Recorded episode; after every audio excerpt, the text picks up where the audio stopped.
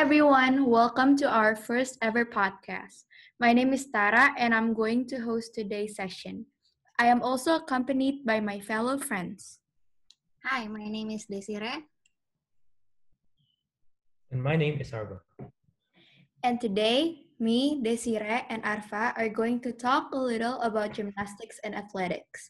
First of all, I would like to ask Desiree to explain what she knows about gymnastics. Well, what I know is that gymnastics are exercises that helps develop or display physical agility and coordination. Gymnastics teaches participants how to move, roll, jump, swing, and turn upside down. I would also like to add the modern sport of gymnastics typically involves exercise on uneven bars, balance beam, floor, and vaulting horses for women, and horizontally and parallel bars, rings, floor, and pommel horse for men. I agree with both of your definitions and understanding about gymnastics. Not to mention, besides agility and coordination, gymnastics also require physical strength, flexibility, power, and balance. It seems like there's a lot to cover in order to master gymnastics. But first, when did the first gymnastics originate?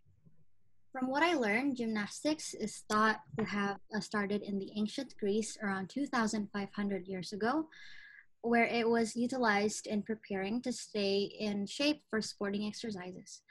In the Greek city of Athens, gymnastic competitions were held, including tumbling, rope climbing, and other comparable exercises. The gym was the center of social action.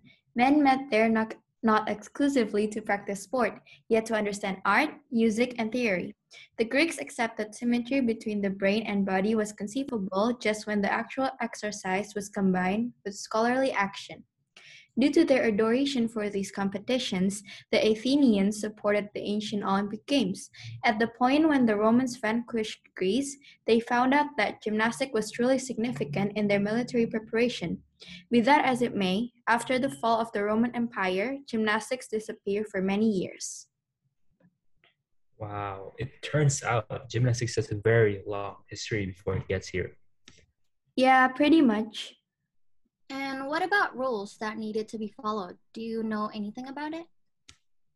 I've done my research, and it says that only three of the routines are limited to time in artistic gymnastics, which are men and women's floor exercise and women's balance beam. The one even that has music set to its women floor exercise. Usually, routines running post the time limits have to pay a penalty of 0.1. Yes, that is right. Also, events performed along with music are expected to receive points for a categorical approach to artistry, composition, and music or musicality. Coaches determine athletes' competitive capacity for levels, and athletes must compete in the same levels in all events and all around.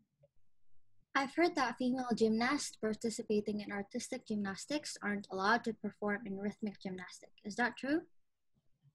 It is.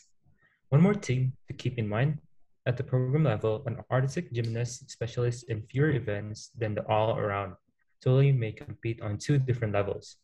With a one level difference between while in an international competition, an athlete must be on the same level in all events entered.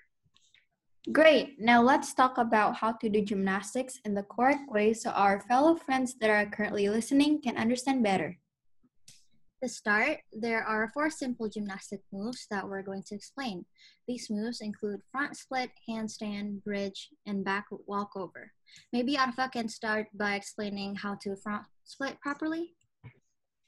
All right, so first, you need to warm up your muscles before you start stretching. You need to practice every day if possible. Next, consistency will help you a lot. And you also need to use properties such as yoga blocks to help support you if needed. Don't forget to stop if you feel any pain and try to relax into the position and focus on your breath. It can help you go deeper. Now, I'm going to explain how to handstand properly. Start out on a wall until you build up the strength and mental courage to practice in the middle of the room. A great way to improve strength is to hold your handstand longer and longer over time.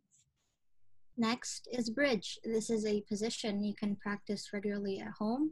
The proper bridge takes time to work up to, so consistency and commitment uh, to the pose is the key. Always listen to your body's limitation and steer clear of pain. Lastly, back walk over. Push up to a bridge and lift one leg as high as you can. Work up to a position where you can lift your leg so it points straight up to the ceiling. This helps you learn how to balance with your hands and only and only one leg, and improve and improves your flexibility too. By following all the steps we just explained, we promise you a safe and beneficial gymnastic exercise. That's it for gymnastics. Now we are going to continue with athletics. So Arfa, can you help me to explain about the history of athletics so we can know how it all started? Sure. Basically, in the year 776 BC, the first branch of athletics in the Olympics was held in the ancient Olympia in Greece. The winner was Koroibos. The aspects of the Olympics held in Greece then spread to Italy in 200 BC. It was during the Middle Ages where the athletics spread to the Northern Europe. Tracks and fields, as we know, it developed in the 19th centuries, where it was held by educational institutions, sport clubs, and some military organizations. Following Arfa's explanation about the history of athletics, Amateur Athletic Association was established by England, and there was also another organization created called the New York Athletic Club, which held the first USA outdoor athletics game. The biggest milestone was in 1896 in the Summer Olympics game in Athens, followed by the second milestone, which was, which was in 1912 when the inter the, the International Amateur Athletics Federation was founded. Finally, women were able to participate in track and field in 1921. That was a really good explanation. I didn't even know that women can never really participate in track and field until 1921. I know, right? So, what about the rules and regulations? Well, some of the rules for running and sprinting that I know are starting blocks are used for relays for 400, 400 meter or less. A referee instructs runners to get on their marks, while for sprints, and the referee say, says set to get them into their marks. A starting device is used to mark the start of the race. Therefore, running before the shot is prohibited and will cause disqualification. Every runner must stay in their lane during short races. As for medium races, they start inside the lanes and open at a certain distance, while longer races have waterfall starts. The baton has uh, passed from 20 meter, and finally, hurdles have 19 obstacles during the dash. For scoring and technicalities, the top three to eight athletes score points for their teams. Participants must check in with the clerk of the course prior to the meet and shift field judge prior to an event, and ref may disqualify athletes for uniform violation. Don't forget about how to play athletics. I got you. I'm going to divide it into two, track and field and relay. For track and field, athletes run in their lanes, and it's classified into three categories, which are sprints, middle distance, and long distance. Meanwhile, for relay, there are four athletes in one team, and they must pass the at a certain point to their teammate with the aim to finish first.